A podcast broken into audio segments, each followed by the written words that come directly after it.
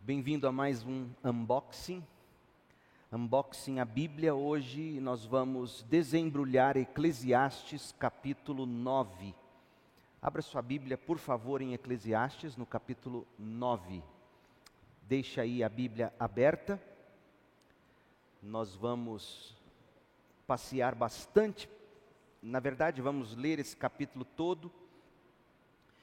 Mas como sempre fazemos, é importante nós nos situarmos aqui no livro. É importante você se situar aqui. Eclesiastes 9 é outro trecho do mesmo sermão de Salomão. Salomão começou a pregar no capítulo 7, continuou no capítulo 8, continuará aqui no 9 e só vai terminar o sermão dele no final do capítulo 12. Como bom pregador, ele estabeleceu a premissa dele: tudo é vaidade. Capítulo 1, de 1 a 11. Depois ele apresentou suas provas de que tudo é sem sentido ou vaidade. Do verso 12 do capítulo 1 até o final do capítulo 6, ele tratou disso, ele provou sua premissa. E agora, ele começa a fazer exortações a partir do capítulo 7. Por isso que às vezes Eclesiastes parece ser repetitivo. Porque primeiro ele estabelece uma premissa, ele prova essa premissa, e ele então aplica tudo isso. E aí ele vai voltar de novo aos mesmos temas. E esse é o papel de um bom pregador, ele reforça recorrentemente os temas que são importantes, que são de vida e morte. O primeiro tópico da mensagem de Salomão em Eclesiastes 7 e 8 tratou da sabedoria. E ele continuará tratando do tema no capítulo 9. Ele prega, você já percebeu isso, se você já esteve aqui conosco e desembrulhando o Eclesiastes, se você já leu por conta própria, espero que você esteja lendo e relendo em casa também. Ele fala, ele prega na forma de provérbios. Ele apresenta lições que ele mesmo aprendeu com a experiência e as observações que ele fez na sua vida. E eu já falei disso aqui, a prática protestante, a prática cristã de séculos, de diários, você tomar notas das suas experiências com Deus, dos seus insights com Deus, da sua vida com Deus. E há literatura riquíssima hoje cristã que traz para nós esses diários de homens e mulheres com seus grandes insights e com Deus. Então, Provérbios é mais ou menos isso, são insights na forma de colocados numa frase ou num versículo, como temos, de forma muito prática, rápida, e Salomão está pregando nesse sentido. Ele quer ensinar como a gente pode tirar o melhor proveito de situações ruins, quando a vida, quando viver é vaidade, quando viver é correr atrás do vento. E ele vai dizer, a sabedoria é uma bênção, capítulo 7. Se a gente souber usar as lentes da sabedoria, capítulo 8, nós vamos tirar o máximo proveito da vida em todo e qualquer momento. E aqui no capítulo 9, já que ele disse no 7 que a sabedoria é uma bênção, no 8 nos ensinou a enxergar alguns dos problemas difíceis da vida com lentes de sabedoria, no capítulo 9... ele vai colocar sabedoria para nós, para a gente saber lidar com o viver e o morrer. Portanto, o tema do capítulo 9, o tema que eu daria seria sabedoria para viver e morrer. Sabedoria para viver e morrer. Esta não será a primeira vez que o assunto da morte entrará no discurso de Salomão. Não será a primeira, ele já fez isso, e também não vai ser a última. Ele fará isso mais uma vez no livro. Ele falou da morte no capítulo 1, verso 4, capítulo 2, 14 a 17, capítulo 3, 18 a 20, capítulo 4 no verso 8, capítulo 5 no 15 e 16, capítulo 6 verso 6, capítulo 8 verso 8, capítulo 9 inteiro é praticamente sobre vida e morte, e ele falará de novo no 12, de 1 a 7. Então veja que Salomão nos ensina a ver a vida da perspectiva do fim, da morte. A única maneira de se estar preparado para viver é estar preparado para morrer. E é isso que Salomão vai nos ensinar. Ele vai dizer que a morte é um fato da existência. E Salomão, tendo examinado muitas facetas da vida, ele conseguiu, pela sabedoria de Deus, compreender o padrão de Deus para uma vida plena, levando em conta sempre a morte. Porque todos nós, de fato, meu povo, estamos a um palmo da morte. A um palmo da morte. A gente lida com as questões da morte o tempo todo. O problema é que a gente tenta não considerar isso. A gente não deita na cama geralmente e pensa, eu vou morrer. Em algum momento eu vou morrer. Não sei, talvez os psicólogos chamariam isso de mecanismo de defesa, enfim. Mas existe isso, a gente reluta com essa faceta. A gente evita falar disso. A gente, nos mais antigos, né, seus avós talvez você já tenha visto isso, quando você falava disso, nossa, bate na madeira, isola, não vamos falar de morte não. A gente tem medo de morte. A gente tem medo de morrer, a gente tem medo de pessoas que amamos morrer. Então, mas Salomão, ele traz isso, ele diz, não tem como. E aí ele vai examinar algumas facetas para nós e vai nos dizer o jeito certo de se encarar o problema, a realidade da morte. Robert Lee foi o líder, comandante do exército confederado norte-americano, no sul dos Estados Unidos, na guerra civil norte-americana. O exército confederado eram os estados do sul, que defendiam a escravidão, infelizmente.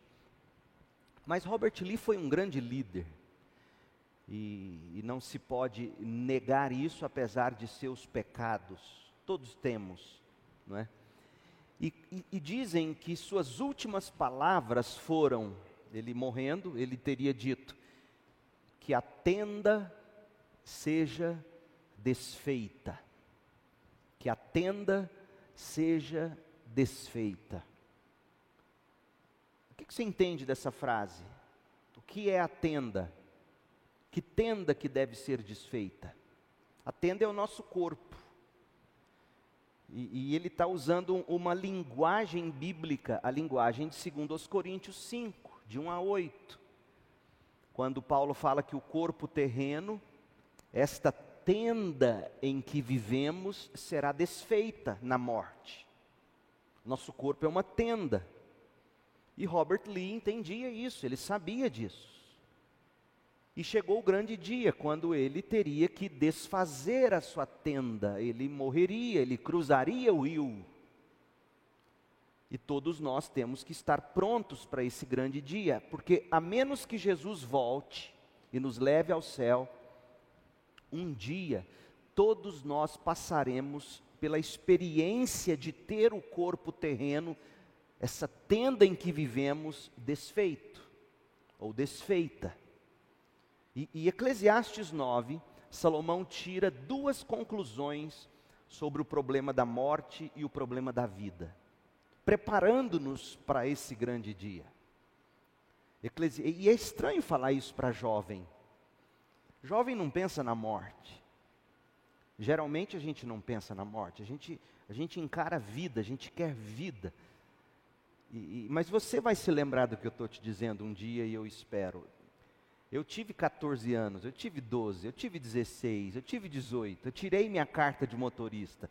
Eu sei o quanto a gente fala de vida. Mas esse ano eu faço 48. Eu estou mais para desfazer a tenda do que para continuar nela. Já vivi mais da metade do que eu vou viver, certamente. Então, na medida em que a gente envelhece, a morte ela vai se tornando uma questão inevitável. E deve se tornar.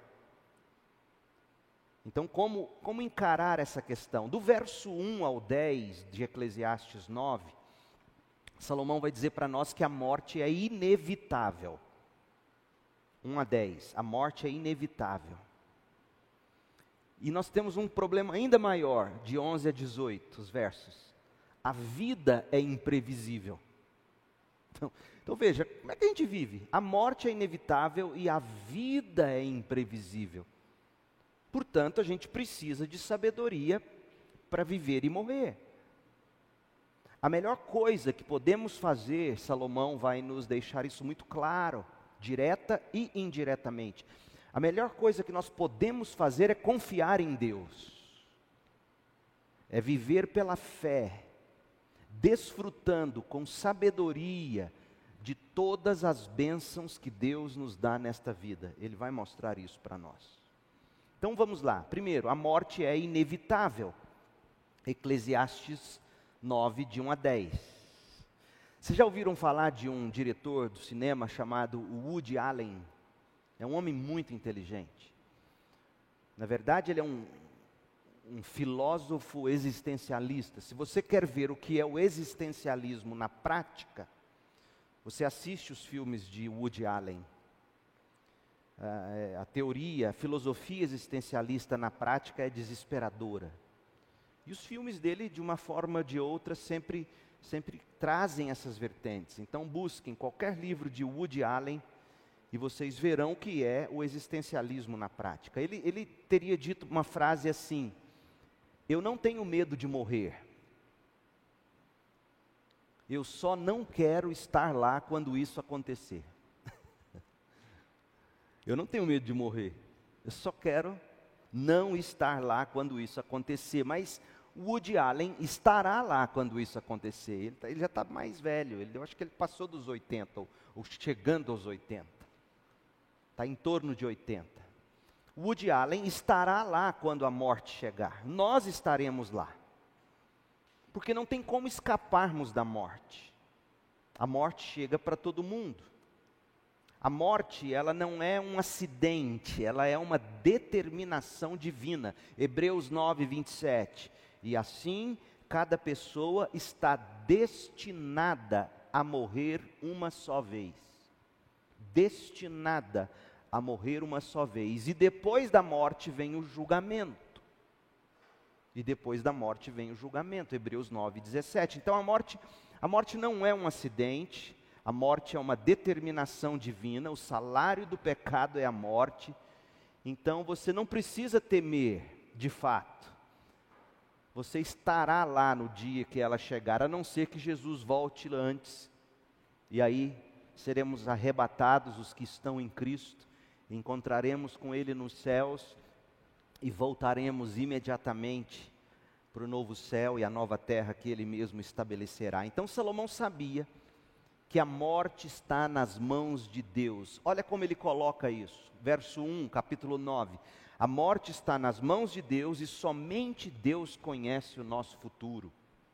Eclesiastes 9, 1. Dediquei-me também a investigar isto. Embora os justos e os sábios, e também suas ações, estejam nas mãos de Deus, ninguém sabe o que os aguarda, se amor ou ódio. Olha quanta coisa ele coloca num versículo. Embora os justos e os sábios, e também suas ações, estejam nas mãos de Deus, Deus tem nas suas mãos nossas ações. Em sua providência, em sua soberana providência, como John Piper coloca, a providência de Deus é a soberania de Deus com propósito. Então, embora nós estejamos, nós tenhamos as nossas ações, tudo isso está nas mãos de Deus. E por isso, ninguém sabe o que os aguarda, por mais que a gente planeje. Por isso que Tiago vai dizer na carta dele, olha, você não pode dizer amanhã eu vou fazer isso ou aquilo. É o Senhor quem sabe, se o Senhor quiser eu farei isso ou aquilo. Mas quando Salomão diz que nossas ações, nossa vida, tudo que somos e fazemos estão nas mãos de Deus, Salomão não está sugerindo que nós somos atores passivos num drama cósmico, seguindo um roteiro imutável que foi entregue a nós mesmos, ou seja, uma mecanicidade. Nós não somos bonecos no sentido mecânico nas mãos de Deus. Não é isso que Salomão está dizendo. Ao longo do livro, Salomão enfatiza a nossa liberdade de discernimento, a nossa liberdade de decisões. E ele também faz questão de mostrar as consequências. Entretanto, somente Deus sabe o que o futuro reserva para nós, porque Ele mesmo estabeleceu isso. O problema é isso, gente, a gente pensa em categorias cartesianas. Se Deus é soberano, e controla todas as coisas, e tem todas as coisas nas mãos dele, logo, nós somos bonecos. A gente costuma pensar assim, quando na verdade, essas duas coisas coexistem, e na nossa mente finita, é difícil fazer sentido. Talvez nunca façamos total sentido. Deus é soberano, ao passo que eu sou um livre agente. Percebe? E mesmo sendo um livre agente, eu sou escravo de alguma vontade. A minha própria, do pecado, como Paulo vai dizer em Romanos. O bem que eu quero, eu não consigo fazer. Então Paulo mesmo admite, eu não sou tão livre assim. Eu não fui tão livre assim. E graças a Deus que em Cristo Jesus eu encontro a verdadeira liberdade. Então parece que a Bíblia, a Bíblia nos indica que quanto mais jogados nós estamos nas mãos de Deus, como Eclesiastes 9:1 coloca, mais verdadeiramente livres nós somos. Então jamais leia a Bíblia entendendo a soberania de Deus como sendo algo determinista no sentido de que eu e você, no fim das contas, então não temos nenhuma participação em nada. Nós somos bonecos nas mãos de Deus. Não é bem isso. Então, só Deus sabe o futuro, o que Ele tem reservado para nós, indistintamente, e o que vai acontecer amanhã por causa das decisões que a gente toma hoje. Olha o que ele diz no verso 2, Eclesiastes 9:2. No fim, todos têm o mesmo destino, seja a pessoa justa ou a perversa, boa ou má, cerimonialmente pura ou impura, religiosa ou não, todos têm o mesmo destino. Qual é o destino? A morte. Ele já falou disso nos outros capítulos. Ele falou isso no 8, ele falou isso no 7, ele falou isso anteriormente. Então, não importa se você é muito espiritual ou pouco espiritual, todos vamos morrer. Ocorre o mesmo à pessoa de bem e ao pecador. Tanto o que faz promessas a Deus é tratado como o que teme fazer as promessas a Deus, ou seja, não importa. Mas aí vem a pergunta, então por que se preocupar com uma vida piedosa? Alguém poderia perguntar. Se o fim é o mesmo para todo mundo, quer você obedeça ou desobedeça a lei, quer você cultue a Deus ou não cultue a Deus, se vamos morrer todos da mesma maneira, por que se importar com uma vida piedosa? O cético poderia perguntar. Já que vamos morrer amanhã, comamos e bebamos e vivamos de qualquer jeito. Não é mesmo? Nós não somos tentados a pensar assim? Então por que se importar com um viver piedoso?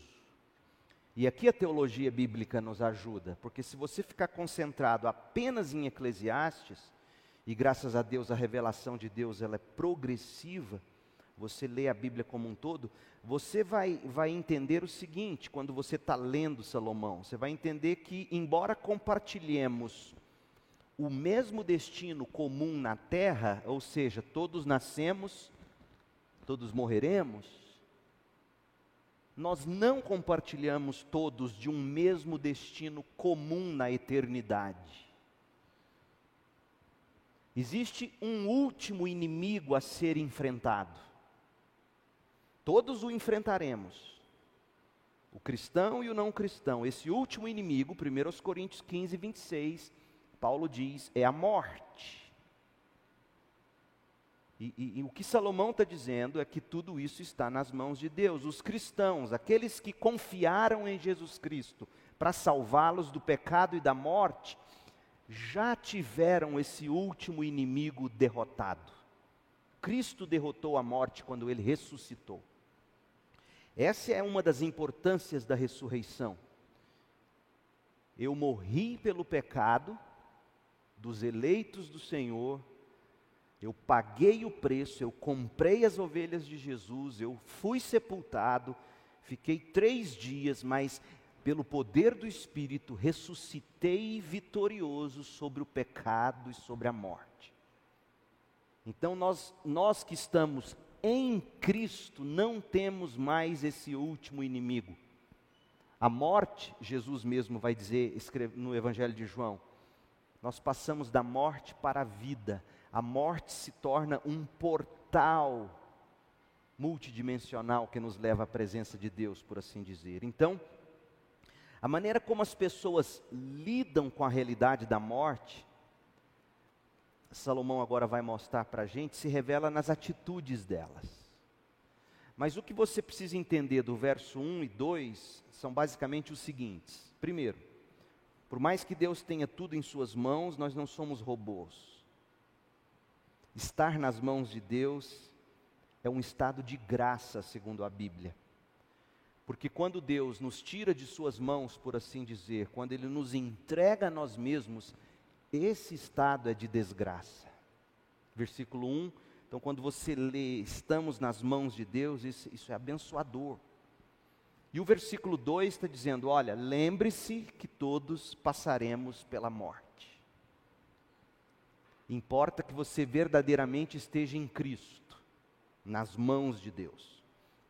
Já que passaremos pela morte, e todos, consciente ou inconscientemente, sabemos disso, Salomão agora vai nos dar 3 possíveis respostas que as pessoas geralmente dão ao medo sempre presente da morte. 3 respostas. No verso 3, ele vai mostrar que nós somos tentados a fugir da realidade da morte. No verso 4, 5 e 6, ele fala que muitos, diante da realidade da morte, assumem uma força de vontade de viver e enfrentam a vida com essa força de vontade. Ele diz, não está correto. Mas do verso 7 ao 10, ele vai mostrar como se vive diante da realidade da morte. Você vive com fé na graça futura de Deus. É isso que ele está dizendo para nós. Então vamos lá. A primeira maneira de lidar com esse presente medo de morrer, fugir dessa realidade. Verso 3. É uma grande tragédia que todos debaixo do sol tenham o mesmo destino, a morte. E é verdade. A morte é uma tragédia. Somente em Cristo essa tragédia é transformada em bênção. Sem Cristo é tragédia. Porque morrer sem Cristo é sermos separados de tudo que mais amamos. Da vida, de quem amamos, das coisas que conquistamos. Se viver não é Cristo, morrer será uma desgraça. Se viver é Cristo, morrer é lucro. Paulo disse isso aos Filipenses. Então Salomão faz uma constatação realista. É uma grande tragédia que todos debaixo do sol têm o mesmo destino, a morte. Agora, como que as pessoas lidam com essa tragédia? Continua lendo. Além disso, o coração das pessoas está cheio de maldade. Então ele destaca que a realidade da morte, que os teólogos chamariam de escatologia pessoal, tem doutrina nesse versículo. Escatologia pessoal, a morte, e tem também a depravação total do homem. Além disso, o coração das pessoas está cheio de maldade. Como é que o mundo costuma lidar com esses 2 grandes fatos? A morte e a depravação do homem. Olha a resposta do verso 3. As pessoas seguem seu próprio caminho de loucura, pois não há nada adiante senão a morte. Esse é o existencialismo de Woody Allen. Não há nada diante da morte. Luiz Felipe Pondé, para mim um dos filósofos mais humanos hoje no Brasil, um homem de extrema inteligência, ele diz que o que você tem que ter para viver é coragem. Coragem para enfrentar. O existencialismo dele, na verdade o niilismo dele se enquadra nos versos 4 a 6. E o existencialismo de Woody Allen é o verso 3. O que o existencialismo diz? Olha, se todos nós, se o que temos adiante, todos nós, é a morte... Se a morte é uma grande tragédia, se as pessoas são más, como viver? Viver uma loucura. E aí um dos filmes de Woody Allen que eu assisti recentemente é Uma Viagem a Paris. Você assiste o filme, é uma loucura. A pessoa vive literalmente numa loucura, fugindo da realidade da morte. Tentando lidar com a maldade do ser humano, com a depravação total do ser humano. Então vamos ser honestos, não é assim que geralmente a gente vê a maioria das pessoas, especialmente a juventude. Especialmente a juventude. As pessoas são más, a morte é uma realidade, então eu vou viver um caminho de loucura, de maquinações. Eu vou criar meu próprio sentido. A Bíblia vai dizer que isso é loucura. Então, o estado do ser humano que tenta viver negando a morte, é um estado de loucura. Agora, tem um outro extremo, que é o verso 4, 5 e 6. Se o extremo do verso 3 é fazer de conta que a morte não existe, nem pensar nela e viver inconsequentemente, os versos 4 a 6 diz, não, a morte existe. E nós vamos ter coragem. Nós vamos ter coragem para enfrentar a tragédia. Luiz Felipe Pondé, versos 4, 5 e 6. Olha o que Salomão diz. Só para os vivos há esperança. Só para os vivos há esperança. Como dizem, melhor ser um cão vivo... O cão é usado aqui como expressão de desprezo. Os gentios eram cães, os bárbaros eram cães. Então é melhor ser assim um desprezível vivo do que um leão, que é um animal digno, mas morto. Os vivos pelo menos sabem que vão morrer. Pensa bem na lógica. Que lógica há se você simplesmente sabe que você vai morrer? Que lógica há nisso? Existe desespero, não é mesmo? Pensa, não, eu vou morrer, eu sei que eu vou morrer. Os vivos pelo menos sabem que vão morrer, mas os mortos nada sabem. Já não tem recompensas para receber os mortos e caem no esquecimento. Você começa a ver, por exemplo, aqui a ideia por detrás da filosofia grega. A filosofia grega encontra redenção, dentre outras coisas, deixando uma marca na história, deixando um nome. Bárbaros eram assim, vocês viram o Ragnar Lothbrok nos Vikings. Deixar um legado, o mundo, os filhos dele, especialmente o Ivar, né? Ele fica com aquela fissura de ser reconhecido como o maior dos Vikings que já existiu. O que eles estão comunicando com isso? Eles estão buscando encontrar redenção em deixar um nome para a posteridade. Na prática, muita gente simples vive isso. Gente simples que não crê em Cristo, ou não crê da forma correta para a salvação. Já ouviu pessoas dizerem algo mais ou menos do tipo, importantes são as coisas boas que eu vou fazer, as memórias que eu vou deixar... Não é assim? Você já ouviu gente da sua família dizer isso? E aí Salomão dá de cara com esse tipo de realidade e fala assim, na verdade, depois que você morre, você vai cair no esquecimento. Amar, odiar, invejar, tudo que já fizeram ao longo da vida, passou há muito tempo. já não participam de coisa alguma que acontece debaixo do sol. Então, se é assim, se depois que morre acabou, vamos enfrentar isso. Há esperança para os vivos. Gente, olha como isso é vazio mesmo, você deve estar pensando, mas o que Salomão está dizendo?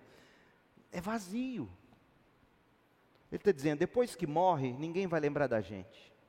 O amor que exercitamos, o ódio que tivemos, a inveja que nutrimos, tudo vai virar passado, vai cair no esquecimento. Não vamos participar de mais coisa alguma debaixo do sol. Agora, para quem está vivo, há esperança. Vamos lá. Força de vontade, trabalhe, enfrente a vida com coragem. Não é assim que as pessoas tentam viver, algumas? Salomão diz, não é assim que se deve viver. Não é fugindo da realidade, verso 3. Não é tentando buscar algum tipo de automotivação. Não, esperança é para quem está vivo, ruim quem já morreu. Quem já morreu não tem mais o que fazer. Força de vontade, autoesperança, né? Enfim, mas então como viver, Salomão? Versos 7 a 10, fé na graça futura de Deus. Olha essa palavrinha no verso 7, pelo menos na NVT começa assim, portanto, em outras palavras, em contraste com a fuga da realidade do verso 3, em contraste com o modo de buscar força de vontade enquanto está vivo, já que há esperança só para o vivo, portanto, coma sua comida com prazer, beba seu vinho com alegria, pois Deus se agrada disso. Vista roupas elegantes e use perfume. Viva alegremente com a mulher que você ama, todos os dias desta vida sem sentido, que Deus lhe deu debaixo do sol, pois essa é a recompensa por todos os seus esforços neste mundo.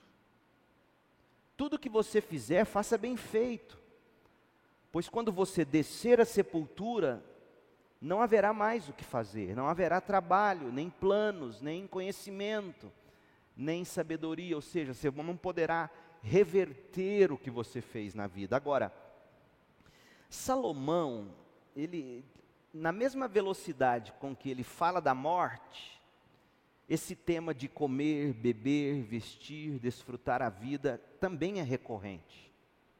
Ele falou isso no capítulo 2, verso 24. Ele falou isso no capítulo 3, de 12 a 15, e 3, verso 22. Ele falou isso no capítulo 5, de 18 a 20. Ele falou isso no 8, verso 15. Coma, beba, divirta-se, alegre-se com a mulher da sua juventude. E ele vai falar disso de novo no capítulo 11, versos 9 e 10.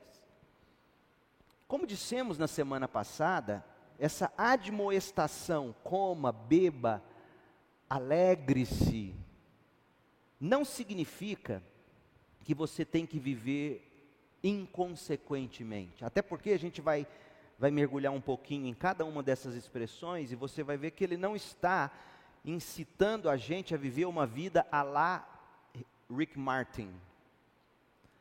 Viva uma vida louca. Vocês não conhecem não, né? Graças a Deus. Pastor Jailton conhece. Ele, se toca a vida louca, ele dança, ele gosta. Salomão não está incitando uma vida louca. O que ele está dizendo então? Ele está dizendo o seguinte: não fique sentado, pensando, lamentando, temendo. Levante-se e viva pela fé, para a glória de Deus.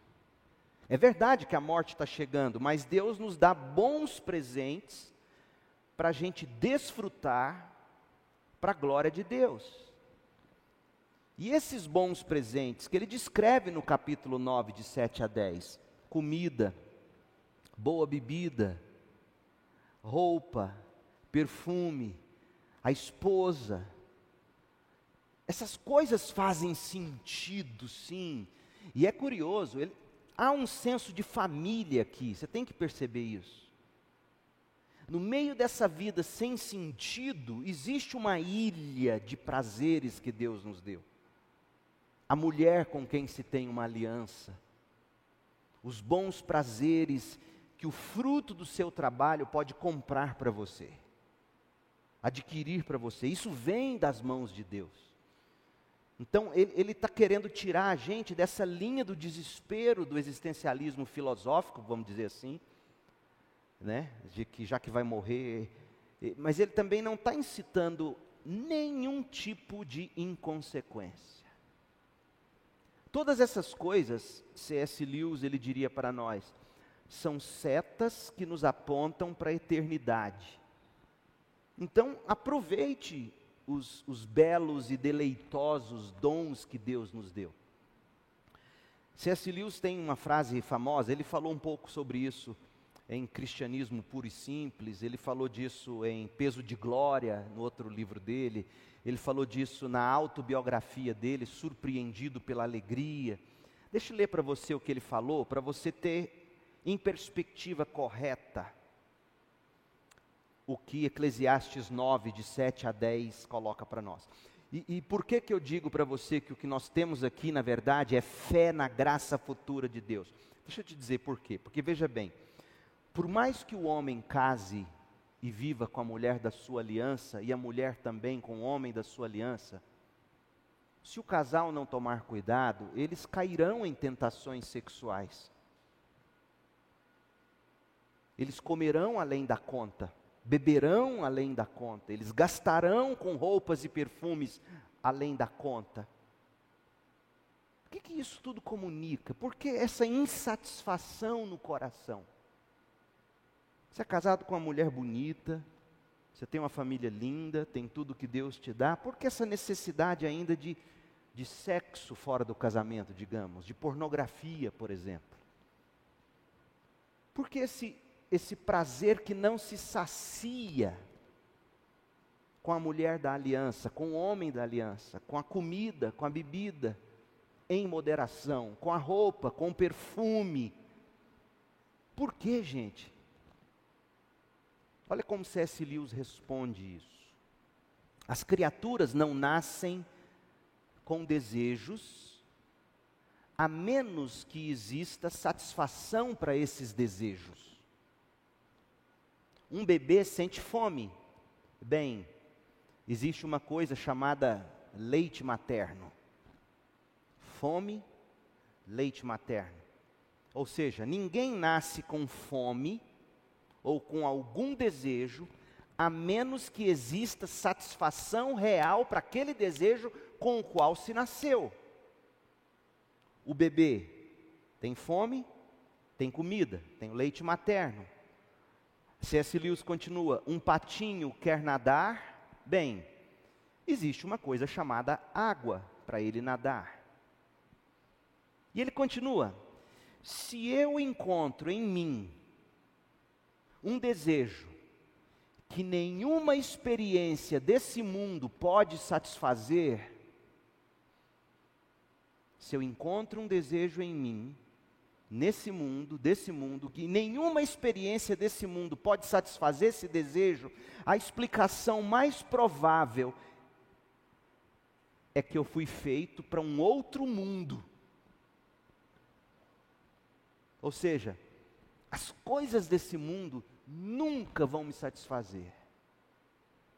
É assim que você vence o pecado, lembrando-se disso. Eu tenho um desejo, eu tenho a minha mulher, eu tenho a minha comida, eu tenho a minha bebida, eu tenho a minha roupa, mas eu ainda quero. Peraí, a solução não é você transgredir, pular a cerca, não é a glutonaria, não é a embriaguez, não é o consumismo.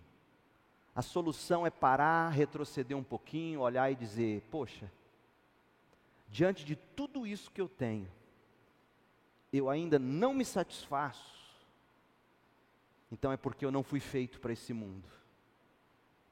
Aí ele continua, se nenhum dos meus prazeres terrenos é capaz de satisfazer o meu desejo, isso não prova que o universo é uma fraude. Provavelmente os prazeres terrenos, ouça, o prazer de comer, o prazer de beber, o prazer de casar, o prazer de ter sexo com a mulher da sua aliança, com o homem da sua aliança, esses prazeres terrenos não têm o propósito de satisfazê-lo, Escuta, crente. Esses prazeres terrenos não têm o propósito de nos satisfazer. A comida, a bebida, o perfume, a roupa, o sexo no casamento, a comunhão. Se não tem o propósito de nos satisfazer, e é isso que a gente busca, a gente quer satisfazer com a mulher com quem a gente casa, mas se eu não tenho satisfação, eu consumo pornografia, eu vou atrás de outra mulher, eu como além da conta, eu bebo além da conta, eu estouro meu cartão com compras, porque a gente imagina que o desejo existe para ser satisfeito, e quando ele não é satisfeito, eu transgrido. C.S. Lewis diz, não, provavelmente os prazeres terrenos não têm o propósito de satisfazê-lo, mas somente de despertá-lo, de sugerir a coisa real, que não é o pão com manteiga, mas o Cristo que morreu na cruz e ressuscitou. Não é a água fresca, geladinha, mas a água da vida que é Jesus, percebe? Não é a união do sexo no casamento, mas a união que eu terei com Cristo no céu, que dispensará o sexo de tão prazerosa. Então, essas coisas existem, essas coisas terrenas existem. Crente, quando a gente entende isso, a gente vence o pecado. Porque em vez de você viver numa loucura frenética para saciar seus desejos, você fala, opa, eu nunca vou saciá-los nessa vida. Por isso que, e aqui eu digo para você jovem, às vezes você vai casar com a mocinha, com o rapaz, e aí vocês chegam lá na frente e falam assim, eu não conhecia essa pessoa, acabou o amor. Por quê? Porque você casou imaginando que você seria satisfeito em todos os sentidos. Você casou com uma perspectiva errada. Porque nada nessa vida vai nos satisfazer plenamente. Todas essas coisas existem para nos despertar para aquilo que é real. Não é meu casamento com a Cristiane que é real. É minha união com Cristo que é real. Meu casamento me aponta para isso. E quando eu estou insatisfeito com ele, e é natural ao longo da vida a Cristiane se insatisfazer, eu me insatisfazer, é natural, somos pecadores. Como é que eu lido com isso? Não, eu vou abandonar o casamento, eu vou abandonar minha mulher, vou abandonar o ministério, eu vou buscar saciar meus prazeres. Eu falo, Leandro, esse casamento existe, não é para satisfazer você, é para despertar em você o prazer pelo que é real.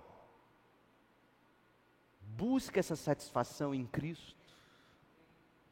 E aí Lewis continua, se for assim, eu tenho de tomar cuidado para, por um lado, jamais desprezar ou ser ingrato em relação às bênçãos terrenas.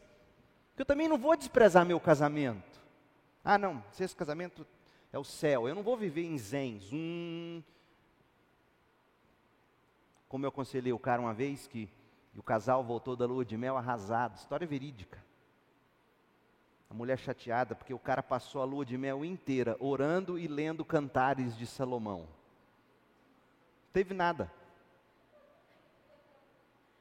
Aí, pastor, eu queria fazer cantares, eu não queria ler cantares. Eu falei, você tem toda a razão, minha irmã. Então não despreze. C.S. Lewis está dizendo, por um lado, eu não vou desprezar o pão com manteiga, eu não vou desprezar o casamento, eu não vou desprezar a roupa boa, eu não vou desprezar e eu não vou ser ingrato em relação a essas bênçãos terrenas. E por outro, eu jamais vou confundir essas coisas terrenas com a outra coisa, a coisa real, da qual essas coisas terrenas não passam de um tipo de cópia, ou eco, ou miragem. Eu me arrepio lendo isso. Eu queria escrever assim. Eu queria enxergar a vida desse. Eu me contento em ler o Lewis e me saciar. Porque olha a sabedoria desse homem. E aí você junta com o que Salomão escreveu, Salomão aqui em Eclesiastes 9, de 7 a 10, você entende que o que Salomão está nos chamando a fazer diante da morte, com a realidade da vida, o que ele está nos chamando a fazer é encare tudo com fé. Olhe para as coisas terrenas, não como aquilo que de fato te sacia, mas que desperta você para o que é real. Mas também não despreze o que é terreno. Não queira apenas as coisas celestiais, porque nós somos carne. É interessante porque Jesus, depois que ressuscitou, ele comeu peixe com os discípulos. Nós vamos comer tambaqui assado no céu, no novo céu, na nova terra. A verdade é essa. Nós vamos comer da boa comida, nós vamos beber da boa bebida, nós vamos vestir da boa roupa.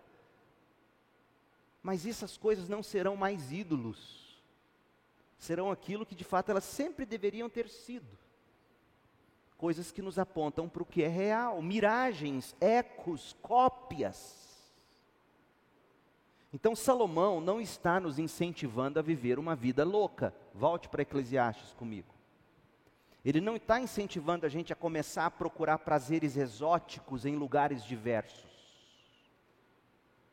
Ele está listando aqui experiências comuns da vida.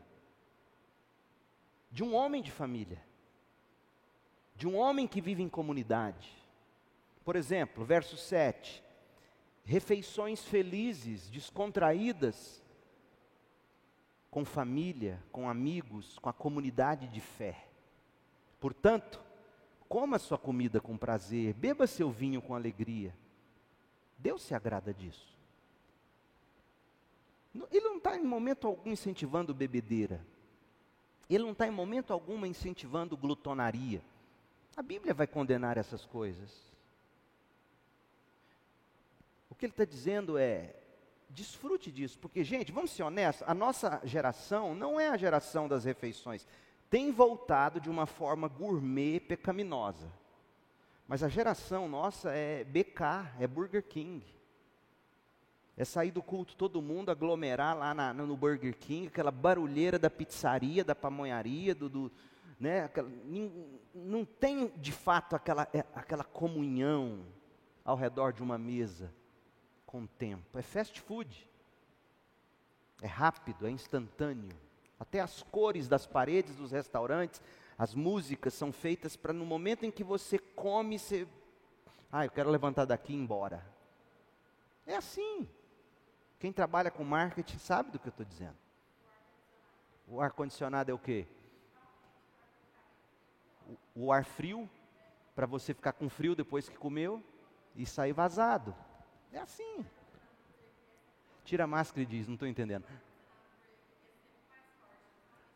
O ar-condicionado do Burger King é sempre mais forte para depois que você encher. Como é que você sabe disso? Você estuda marketing, tá vendo? Eu não minto. É gelado para você encher o pandu e ó. Então você chega lá, churrascaria. Já foi? Rodízio? O camarada não deixa você conversar. Chega com espeto, assim, chega, vai lá. Vai enfiando. E assim. E Salomão está dizendo, senta, coma. Você já viram o Marquinhos no buffet de comida por quilo? Dá dó. Feijão, arroz, estrogonofe de frango, joga tudo ali em cima, uma laje em cima da outra. Como é que você mistura tantos sabores? Uma dica, eu aprendi isso com o meu cardiologista em Campinas. Põe a mão para trás, nem pegue o prato primeiro, dá uma volta ao redor do buffet. Olha o que tem, mapeie o campo. O cara já vai socando, não cabe. Aí com um prato daquele tamanho, você senta, como é que você ouve, como é que você conversa?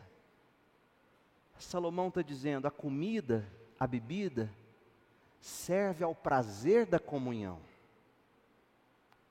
Por isso que a ceia do Senhor é significativa para nós. Nós somos chamados para intimidade com o Senhor. Nós estamos em paz com Deus, sentamos com Ele à mesa. Um inimigo não senta à mesa com você. Um próximo, do seu sangue, senta com você. É isso que Salomão está tentando dizer. Fuja dessa cultura fast food, louca. Aprenda a sentar com a família. Verso 8. Vista roupas elegantes, use perfume. Eram celebrações familiares naquele contexto. Não era esnobação, não era ser snob no sentido dessas músicas funk aí, que ostentação. Corrente de ouro da grossura de um cadeado. Sabe, não se trata de exibicionismo, não se trata de esbanjar, trata-se de estar alegre, de se apresentar de uma forma agradável para o outro. O problema é que a gente lê essas coisas com a ótica do consumismo depravado do nosso mundo.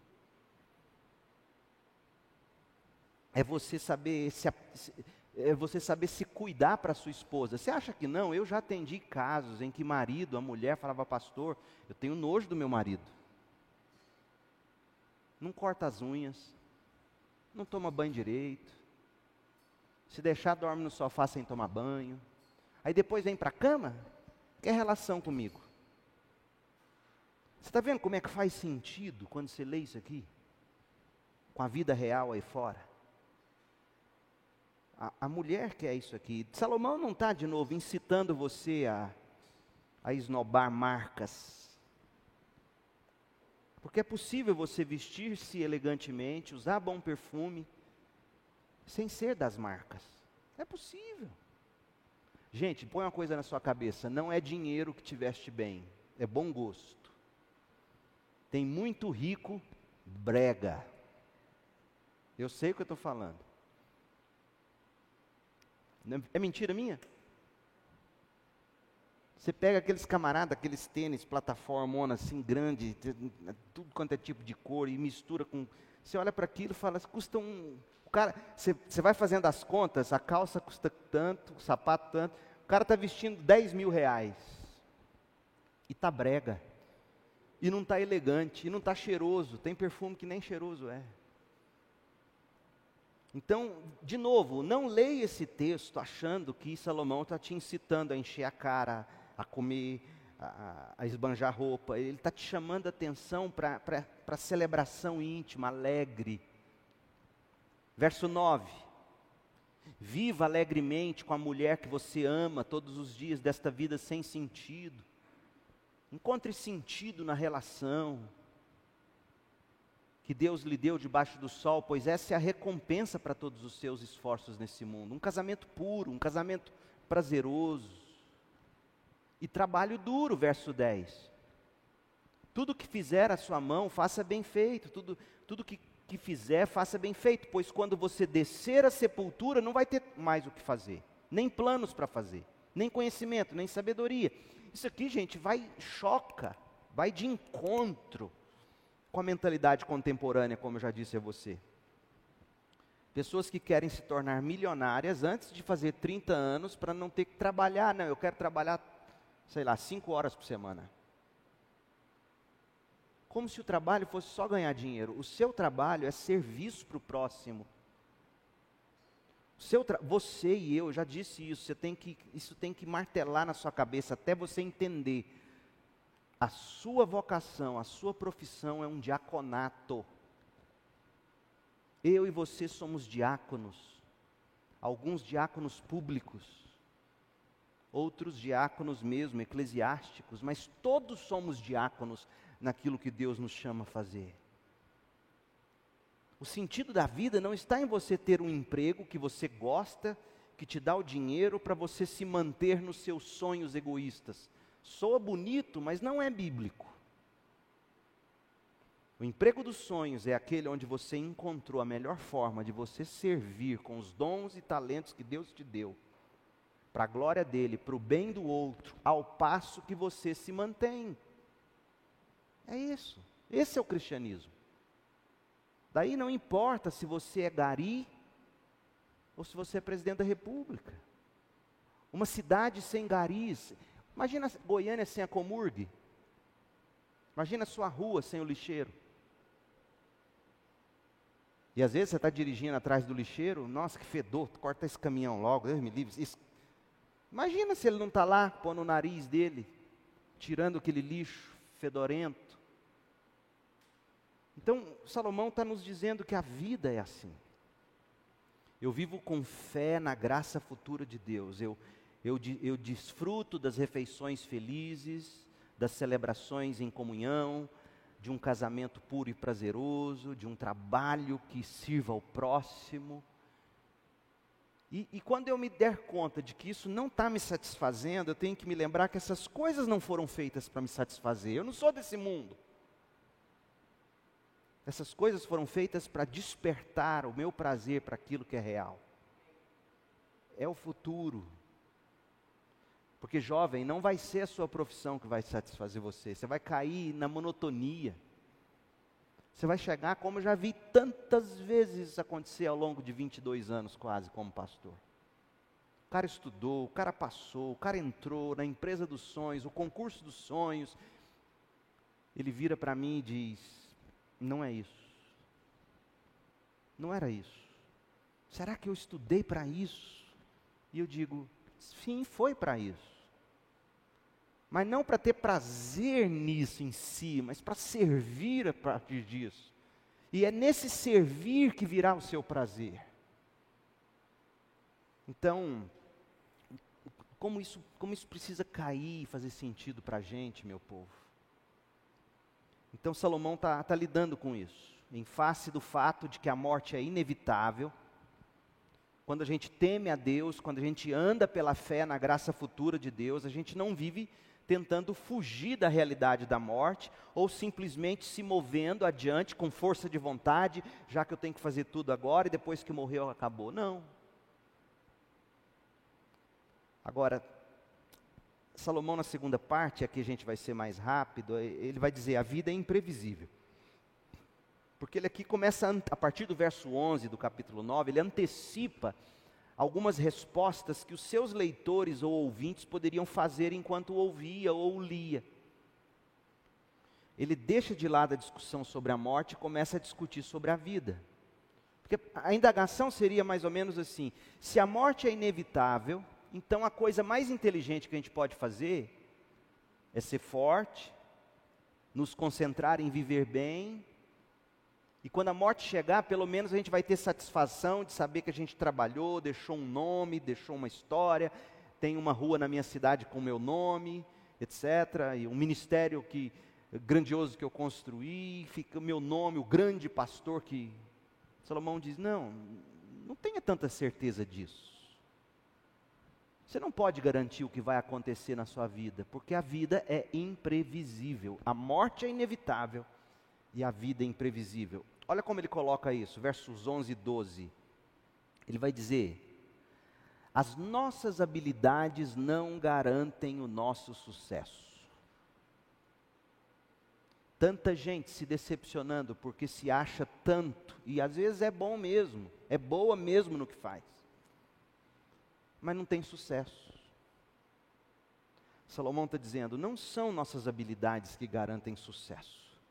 Versos 11 e 12. Observei outra coisa debaixo do sol. Aquele que corre mais rápido nem sempre ganha corrida. E o guerreiro mais forte nem sempre vence a batalha. Às vezes o inteligente, os sábios, passam fome. Os sensatos não enriquecem. E os instruídos não alcançam sucesso. Os livros contemporâneos falariam do valor da inteligência emocional. Talvez, mas o que Salomão quer dizer é o seguinte, suas habilidades não garantem nada. Tudo depende de se estar no lugar certo, na hora certa. Aí alguém diria, tudo depende do acaso, do destino. Salomão diz, não. É a forma de Salomão dizer, tudo depende da providência de Deus. Ninguém é capaz de prever quando virão os tempos difíceis. Como peixe na rede ou pássaro na armadilha, as pessoas caem em desgraça de modo repentino. Então Salomão está dizendo para mim e para você, a vida é imprevisível. O importante é estar nas mãos de Deus, como ele começou no verso 1 falando disso. Porque ele vai te colocar no lugar certo, na hora certa. Dependa dele. É isso que ele está dizendo. Não importa se você é o mais capaz na corrida, se você é o mais valente na batalha. Eu já vi inteligente passar fome, eu já vi insensato ficar pobre ou nunca ganhar dinheiro, já vi instruído nunca ter sucesso. Mas eu vi que quando Deus coloca a pessoa certa, no lugar certo, na hora dele, pum, acontece. Por isso eu digo para você, jovem, Deus nunca vai te dar a coisa certa na hora errada. Tem muita gente que diz, pastor, mas é a pessoa certa. Deus não te daria ela na hora errada. Deus nunca vai te dar a coisa certa na hora errada. Olha o que diz, depende de estar no lugar certo, do jeito certo, no lugar certo, do jeito certo, na hora certa. É assim que Deus age. Então não depende de habilidades. Sim, você tem que investir nas suas habilidades. Você tem que treinar para correr, você tem que treinar para lutar, você tem que buscar ser sensato, buscar ser sábio. De novo, Salomão não está incitando uma vida inconsequente, imprevidente. Ele não está incentivando você a não se sacrificar nos estudos, no preparo. Seria incoerente, Jesus viveu 30 anos para ministrar em 3. E tudo do que você lê nos evangelhos se resume a poucas semanas da vida dele praticamente. Porque o preparo é importante, mas não garante. É a providência de Deus. De novo, providência de Deus é o quê? A soberania de Deus com propósito para a sua vida. Ele vai te conduzir. Lembra de Davi? Deus achou Davi lá de trás das ovelhas. O pai não acreditava nele, a mãe não lembrava dele, os irmãos tinham raiva dele. Deus achou. Lembra de José? Esquecido, lá na prisão no Egito. Aqueles para quem ele revelou os sonhos, que estavam os copeiros, os cozinheiros do homem lá do Egito. Ele revela os sonhos e a hora que eles estão saindo da cadeia, eu tenho dó de José naquela cena, parece que ele está implorando migalhas. Ele diz assim, lembrem de mim, falem de mim para o rei, para eu sair daqui. A primeira coisa que os caras fazem ao sair da cadeia é esquecer de José. Anos depois, tempo depois, Deus os faz lembrar de José, e aí José, porque é isso que Deus faz. Daniel, Neemias, a história de Deus é repleta da providência de Deus colocando a pessoa certa na hora certa. A Esther, a mulher Esther, para uma hora como essa eu te levantei, diz o livro de Esther sobre ela. Ruth encontra Boaz na hora certa, no lugar certo. Então veja, a Bíblia, a história, está repleta de indicações que nos dizem conquanto desenvolvimento de habilidades sejam importantes e devem ser buscadas, elas não garantem o sucesso. Jovem, não busque o melhor para a sua vida profissional negligenciando Deus.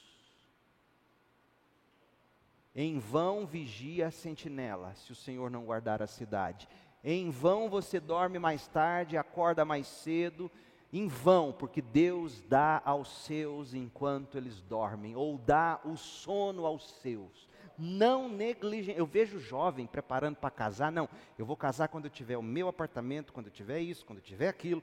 E aí eles se matam. A vida devocional já não existe mais, a vida com Deus não existe mais. Suas habilidades não garantirão seu sucesso. Busque o Senhor. A outra coisa, e em conclusão, ele vai dizer, nossas oportunidades não são garantia de sucesso. Verso 13 ao 18. Outro exemplo de sabedoria me impressionou enquanto eu observava como as coisas funcionam debaixo do sol. Havia uma cidade pequena, com poucos habitantes, e um grande rei veio com seu exército e a cercou. Olha como é que se prega. Ele citou provérbios, ele conta histórias, ele chama a imaginação.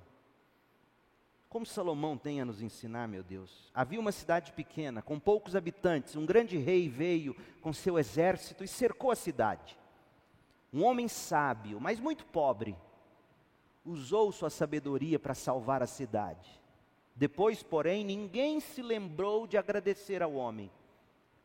Por isso eu pensei, embora a sabedoria seja melhor que a força, porque foi o homenzinho sábio que salvou a cidade, o sábio é desprezado quando ele é pobre. Suas palavras logo são esquecidas.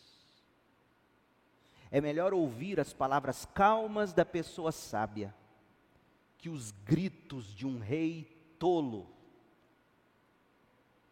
Não são os gritos que demonstram unção.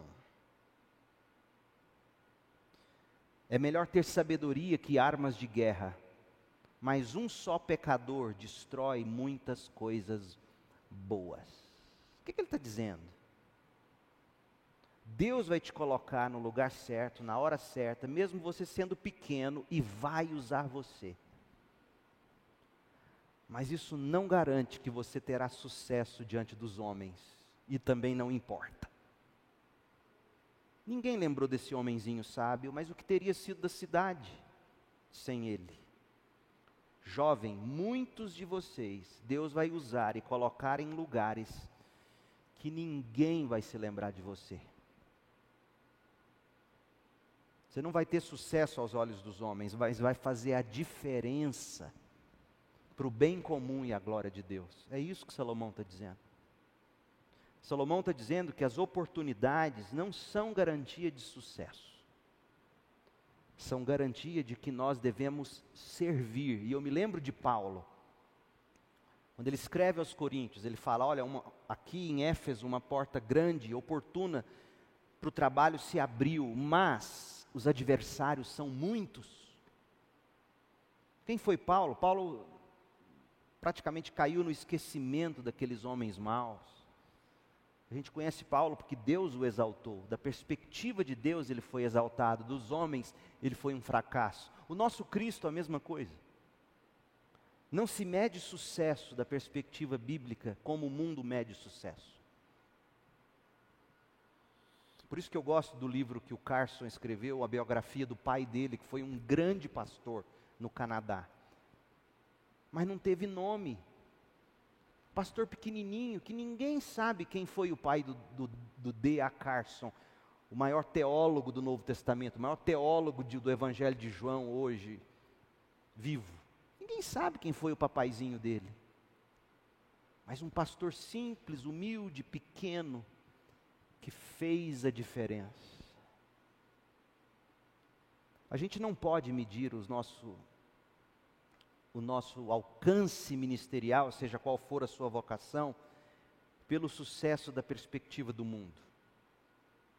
Do tipo, eu sou um advogado que consegue comprar um terno caro, um carro caro, com abotoaduras caras, então eu obtive o sucesso. Não, não é assim. Às vezes você vai ser simples. Andar com um carro desbotado do sol, mas vai fazer a diferença na vida de alguém, para a glória de Deus. É isso que essa história ensina. Muita gente quer ser Paulo, ninguém quer ser Lucas. Lucas abriu mão de uma carreira promissora para simplesmente carregar as malas de Paulo e aplicar a vacina do coronavírus quando ele adoecia. Ele largou a medicina para ser o médico de Paulo, o companheiro de Paulo, o amigo de Paulo. Só Lucas está comigo. São uma das últimas palavras de Paulo, eu chego a arrepiar. Só Lucas está comigo. E se Lucas não tivesse aberto mão do sonho de sucesso, de ser o grande médico, nem Lucas estaria com Paulo.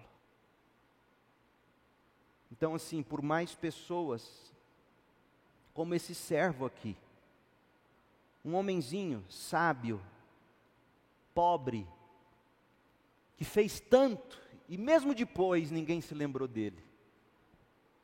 Porque as oportunidades Deus vai nos dar, mas nem sempre sairemos com sucesso como o mundo mede sucesso. E essa é uma lição dura para se aprender, porque na prática isso dói.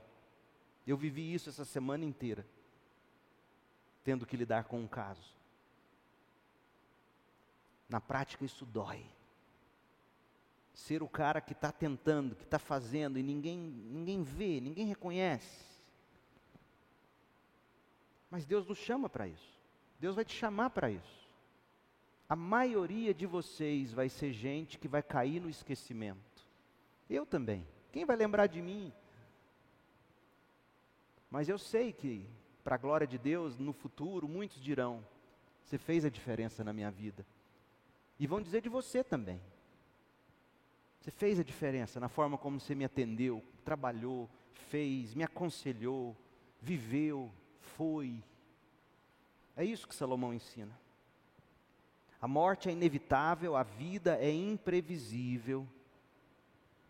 E o único caminho que a gente pode tomar com segurança é nos entregarmos às mãos de Deus e andar pela fé na sua palavra. A morte, o nosso último inimigo, já foi vencido.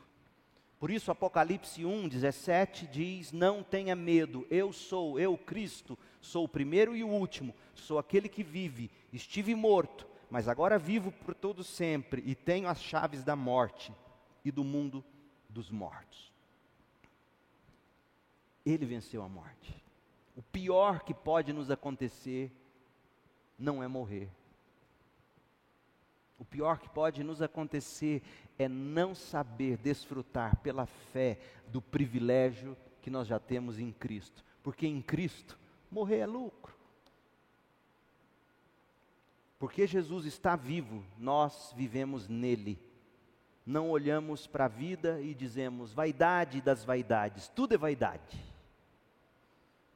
Os que estão em Cristo desfrutam da vida não como quem corre atrás do vento. Quem está em Cristo faz o que Paulo diz em Romanos 15:56. Abra lá, veja, até o 58. O pecado é o aguilhão da morte que nos fere, e a lei é o que torna o pecado mais forte. Mas graças a Deus que nos dá vitória sobre o pecado e sobre a morte, por meio de nosso Senhor Jesus Cristo. E aí o que você faz com isso? Olha a coerência disso com o que Salomão falou. O que você faz com a certeza de que nós vencemos a morte em Cristo? O que você faz? Arruma uma maneira de ficar milionário antes dos 30? Para trabalhar 3 horas por dia? E viver só para você? Não, olha o que Paulo diz. Portanto o que, Paulo? Portanto, você já venceu a morte, já venceu o pecado em Cristo. Sabe o que você faz, meus amados irmãos? Sejam fortes, sejam firmes, trabalhem sempre para o Senhor com entusiasmo, pois vocês sabem que nada do que fazem para o Senhor é inútil. A certeza de que nós vencemos a morte é para a gente ser gente que serve, sabendo que no Senhor não é inútil. Não tem problema você ficar milionário antes dos 30. Desde que você dê seu dízimo, oferte bonitinho e gaste as horas do seu dia trabalhando, servindo o próximo. Que Deus nos abençoe. Eu teria mais, mas eu já tomei o tempo de vocês. Eu acho que a mensagem ficou. E tudo isso faz sentido com a pergunta 1 do Catecismo que a gente está ensinando para as crianças. Qual é a pergunta 1 do Catecismo, a Nova Cidade? Qual é a nossa única esperança na vida e na morte?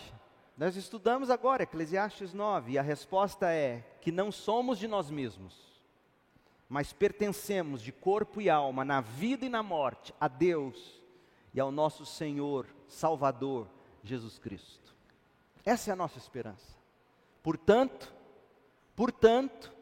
sejam firmes e constantes, sempre abundantes, trabalhando para o Senhor, sabendo que não é vão.